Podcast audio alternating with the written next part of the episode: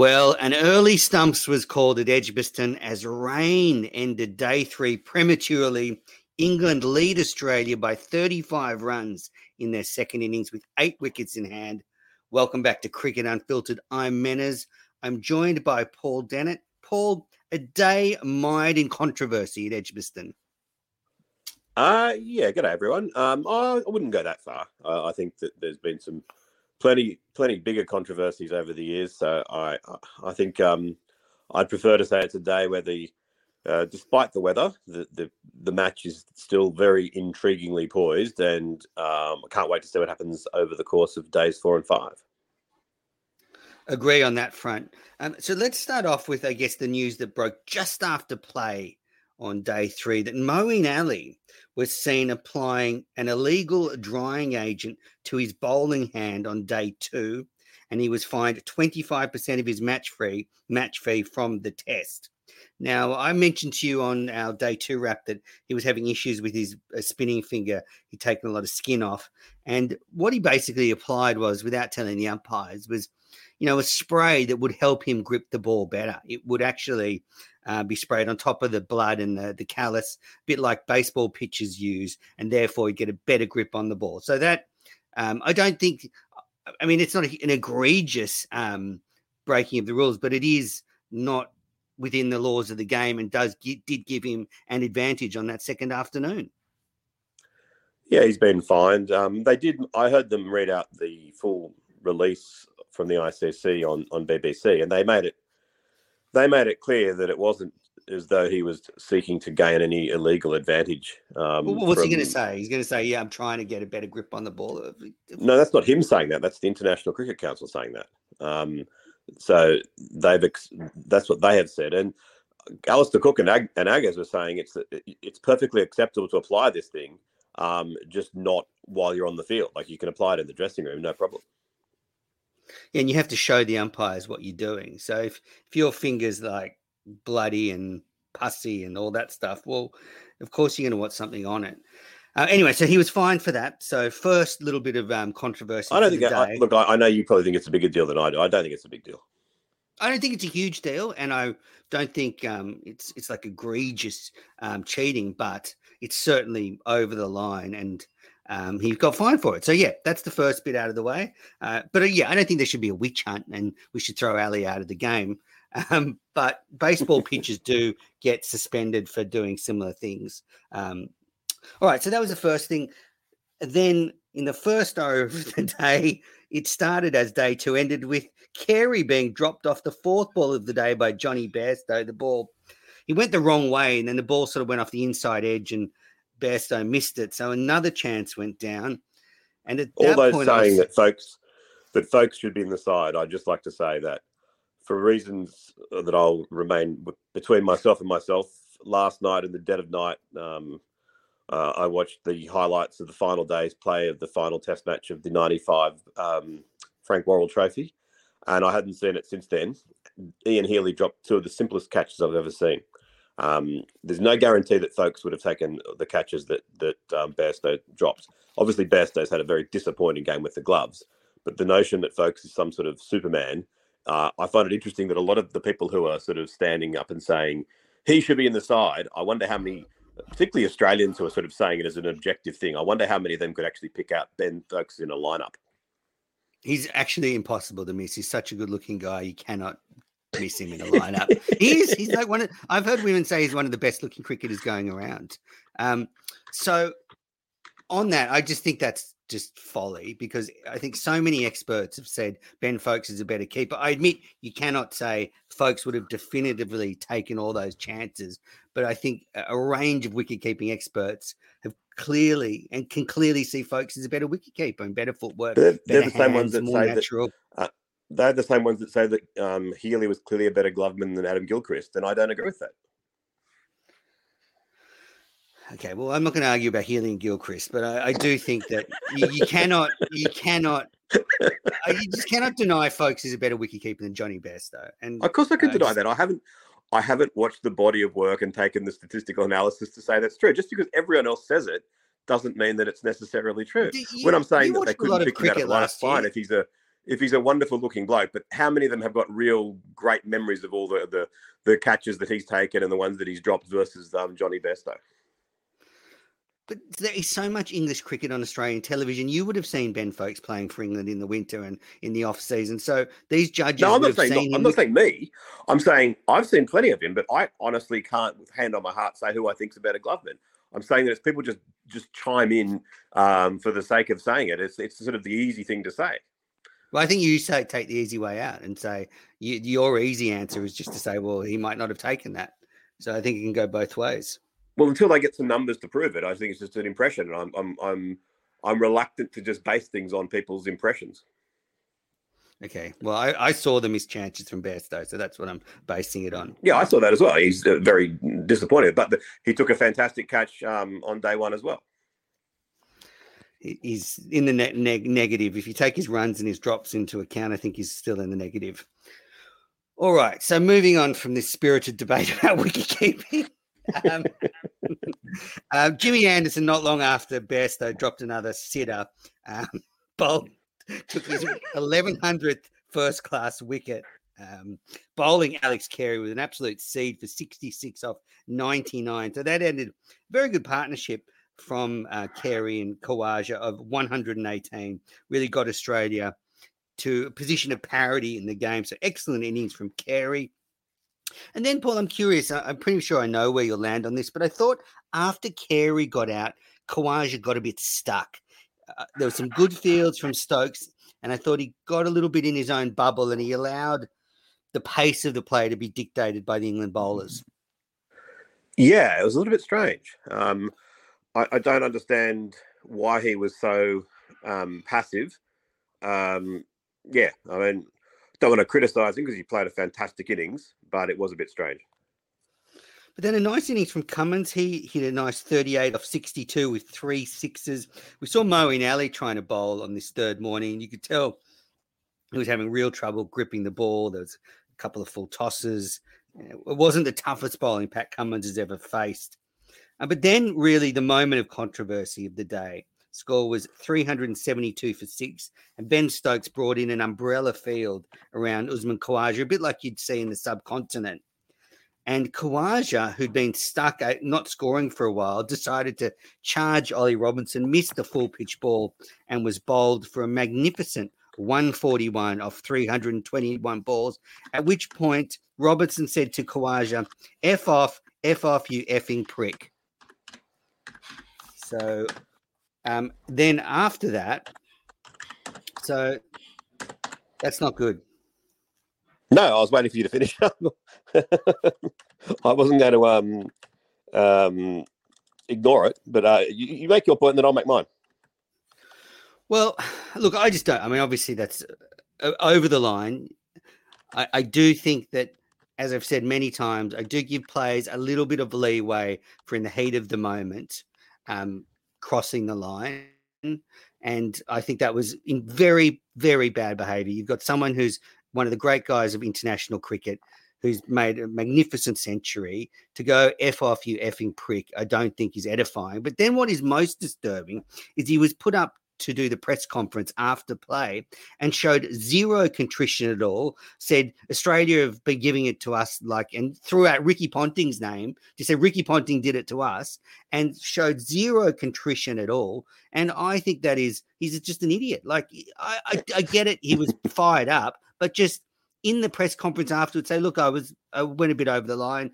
Um, but but he just doubled down on it, and now he's going to get a million bounces at him. I hope he gets fined. And you know, he's a very unlikable bloke. His past history is is certainly unedifying, and I think this is just a terrible look for English cricket. And you know, is Bazball uh, putting illegal substances on your fingers and sledging batters and telling them to f off? Oh, Menners, don't link it to Bazball. I mean, that's that's just being silly. Well, what do you think of the send off and then his behaviour afterwards to basically say? Say he's not sorry and that um, Australia have been doing it in the past. Yeah, I mean, I've consistently, um, for ages, deplored all levels of bad conduct in the game. Um, I'm not someone who's ever said that I enjoy the kind of um, the, the theatre of it when they when they crossed the line, um, and I've condemned it from whichever side it's been on. So I'm in a position where I can say, yeah, absolutely, um, it's unacceptable what he said, and he deserves to get fined for it, and he's a fool for for doing it. The one thing I'll say, the only thing I'll say in his defence is, in the conference, he he sort of he said something like, you know, because Aussie had been batting so well, um, it, it, almost, without saying it, the implication was, although he had directed the words at him, they were not meant to be taken personally. It was more like just an expostulation of um, uh, of emotion, and um, to, to, me, that is a slight mollifier of it. I, I, agree he wasn't repentant, but he was kind of. It wasn't as though he doubled down in the press conference and said, "Yeah, I, I said that about him because that's what I think about him." It was more as I. well, that said, would have been good. that would have been something. Yeah, he's a fucking prick. So, um, I, and I understand um, how plenty of people from uh, other countries would say, "Yeah, Australia, do you like it now? This is what you've always done to us." And look, that's a that's a charge that a lot of people, um, you know, a lot of Australians have to cop because that lots of Australian cricketers have done it, and over the years, many many people have said that's the way we play the game. We play it with mongrel. You guys have got to just get used to it and everything else. And I have never said that, so um, I can say, yep, um, this is the wrong thing to have done. They should really heavily fine him and they should stamp this out of the game because it largely has been stamped out and it's such a better game for it. Usman Khawaja does not deserve that. Um, not only the fact that, you know, he got 140, so the guy getting carrying on like that looks like a fool, but it would have looked like a fool if it was a golden duck. Um, it's just a horrible thing to do and totally unnecessary. But I'd, and I'm not, I'm not at all drawing an equivalence here. But I also find it annoying, even when the Australians are celebrating when they do the woo woo, um, that sort of whooping um, noise, which is kind of insulting. I, I, think it's insulting as well. They're sort of um, uh, sort of mocking the bat the batter as he's walking off almost. I, I think that they they should stop that as well. Um, but in this instance, he deserves to get the the maximum penalty that he can, and they should say to him, mate, there's no need to do this. By all means, turn around uh, facing away from him and cheer as loud as you want and um, pump your arms and um, jump high in the air and you know do all that, but don't direct anything towards the batter. It was notable that one of the good guys of English cricket, Joe Root, did go up to Khawaja after that and pat him on the back and say something like "Well played." But yeah, I just don't like Ollie Robinson. That, his performance at that press conference was disgraceful, and hope he cops a million bounces this summer. Uh, one thing in so, the press conference, I yes. saw for the first time um, what I've heard about before, um, what a champion Malcolm Conn is in the press conference. That you know, the, the first question that was asked was a perfectly legitimate question about, um, but it was asked in a very uh, diffident sort of way, and Ollie Robinson handled you know handled it the way he did. And then Malcolm Conn just doubled down and made it absolutely clear, like you know, so you're okay with abusing players, eh? Like it's just a, um, we've heard how Malcolm Conn when the question needs to be asked and people are a bit afraid to ask it, Malcolm Conn asks it. And that was uh, my first evidence of seeing that um, up close and personal. Not that I was at the press conference, but it was pretty cool. Nice. I'm going to drop that in right here for you to listen to. It's um, your celebrations, obviously, all over social media, and it's got up pretty close. And uh, there's a, a, pretty clear interpretation of what you said. So it looked like you've abused Usman Khawaja. So, do you think abusing an opposition player is part of the theatre of the game? No, it's not. But I think when you're in the heat of the moment um, and you have the passion of the Ashes, um, that can that can happen. I think we've all seen Ricky Ponting, other Aussies do the same to us. So just because the, the shoes on the other foot, it, it's not it's not received well. So you don't expect to hear from the match referee at all? Do you know what's happening in that regard? No. There is the great Malcolm Conn giving it to the Poms. All right, so Australia lost four for 14 closed their innings. Lyon went for one, Boland zero, Hazlewood one. And you have to say, Paul, that without Stark in there, without Stark and Cummins, the tail is a little longer. So Australia were all out for 386, seven runs behind the England first innings. Do you, do you have any concerns about the tail? Oh, definitely. And I, I said that right from the start, even though this was the side that I probably would have pumped for, although I would have given strong consideration to Neser as well. That the tail was um, a real concern. Uh, nice to see Cummins getting some runs and playing with a bit more aggression. Uh, I think he should do more of that. Lyon's copped a fair bit of criticism for playing that shot, and while I don't think it was the worst shot of all time, I do think there's a little bit of I, I don't understand why when you've got six players out and you've got Cummins at the other end doing pretty well. What's to not Nathan Lyon just think, hey, why don't I take a leaf out of England's book? And sure, play the pull shot, but rather than trying to hit it for six, just ease it down onto the ground um, and, and and take the single. Or if I happen to place it, we'll get four. Now I know I'm making light of dealing with a 140 kilometer missile heading straight at your head, and I'll just gently ease it to the ground. But play it with a little bit more intelligence and aim to just survive it rather than taking the low percentage play of trying to hit it for sixes. That's what I would have said. And when if Cummins gets out and then you're batting with the um, number, um, you know, numbers 11 and 10, then by all means try to hit it for six.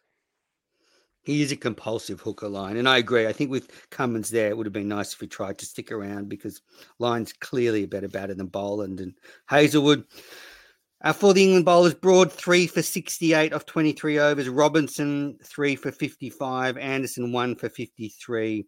Stokes obviously got um, Steve Smith and Moeen Ali 33 overs, two for 147. And Paul, there's a real chance that Moeen Ali will not be able to bowl in Australia's second innings or will be severely restricted. So that could leave England very short if Australia's chasing a modest total. It's a massive moment in the game and a massive talking point. And I'm really fascinated to see how it plays out because the pitch really is starting to, on occasion, turn substantially. And I think that if Ali's finger was fine, then there'd be a strong feeling in the English camp that whatever they post Australia as a total, it's going to be challenging for the Aussies to get, given that it'll be pretty difficult, let's assume on, on day five to to to handle the, the the, the wicket that's starting to deteriorate. The finger looks nasty, and there's a you know I they were saying that one of the things that you can do really at this stage, the only thing he can do is change his grip a little bit on the ball, which I think the problem with that is I think changing the grip, he'll be he'll be a good enough bowler to land them decently, but he'll miss that five percent of actual wickedness with really get, getting the extracting the the most out of it. So I, I would imagine that what they're going to have to do with him is probably realize it'll heal a little bit in the next day or two. He might have five or ten overs where he can really give it a bit of a rip, and that'll be him done um, and become much less effective. And they'll have to rely on Root and more just saying, okay, well, the pitch is going to be a bit up and down. We'll have to use the skills of our um, of our fast bowlers. Stokes will have to get in there in the act, in the act as well. Uh, but it's um, yeah, it's a big disadvantage for England for sure. And then in England's second innings, we saw the roles reversed. So England started their innings in quite sunny conditions. Zak Crawley and Ben Duckett, I wouldn't say looked trouble in those troubled in those first few overs. Then there was a slight rain delay, and then they came back out in eerie conditions with dark storm clouds hovering around Birmingham and Edgbaston. But that meant the ball was hooping around for especially Boland and Cummins in that I think four and a bit over spell, maybe four overs, where England Australia got two wickets. We saw Ben Duckett caught by Cameron Green, another great catch, a one-hander going to his left, just above the carpet. And then next over, Zak Crawley was caught by Alex Carey off Scott Boland. So England lost uh, two wickets on the score of 27 and are now two for 28 when the rain came in. And you could see Crawley was a bit dirty because he got out just before the weather got even worse and the light didn't look great. But that was a very good little spell for Australia and just further highlights how important overhead conditions are in England.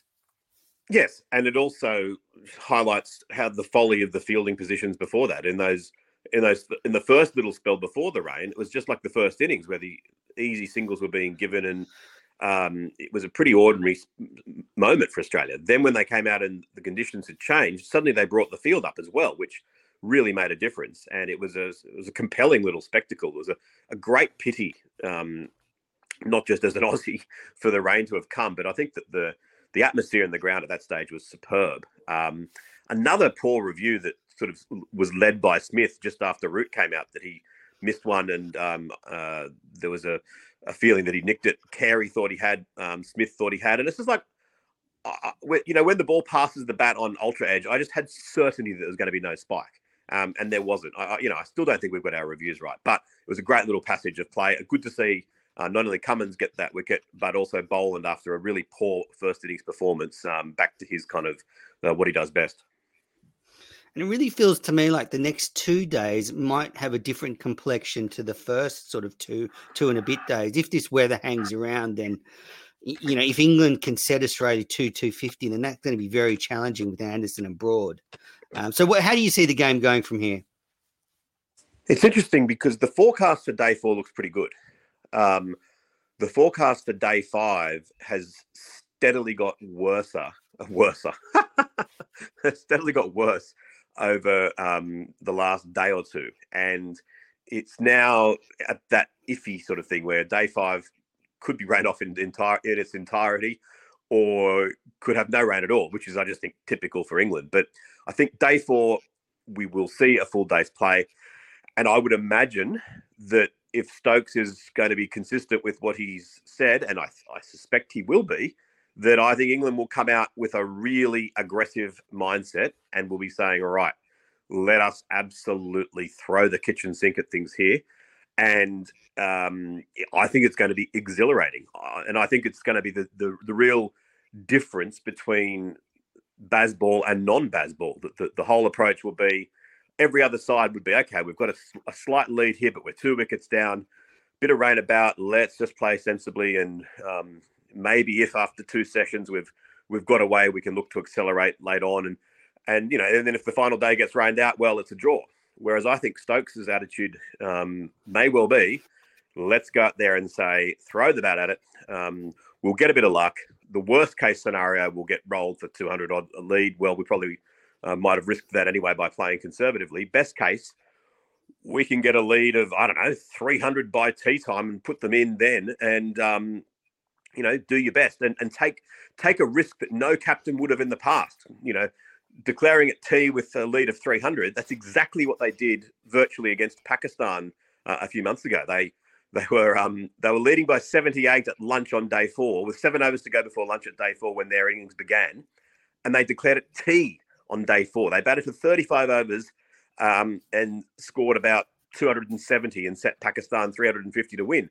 Um, it's the sort of thing they could do tomorrow, which, as I said, will be totally something that no captain in the past ever would have done.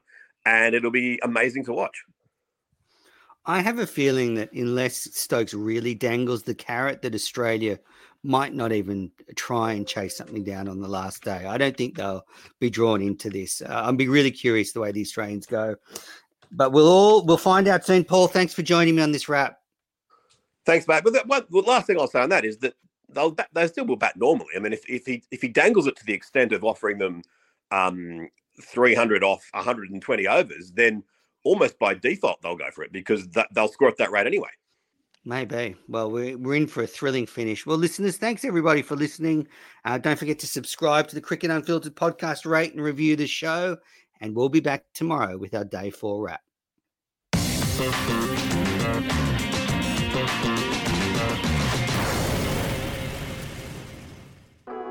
This is a Piccolo podcast production.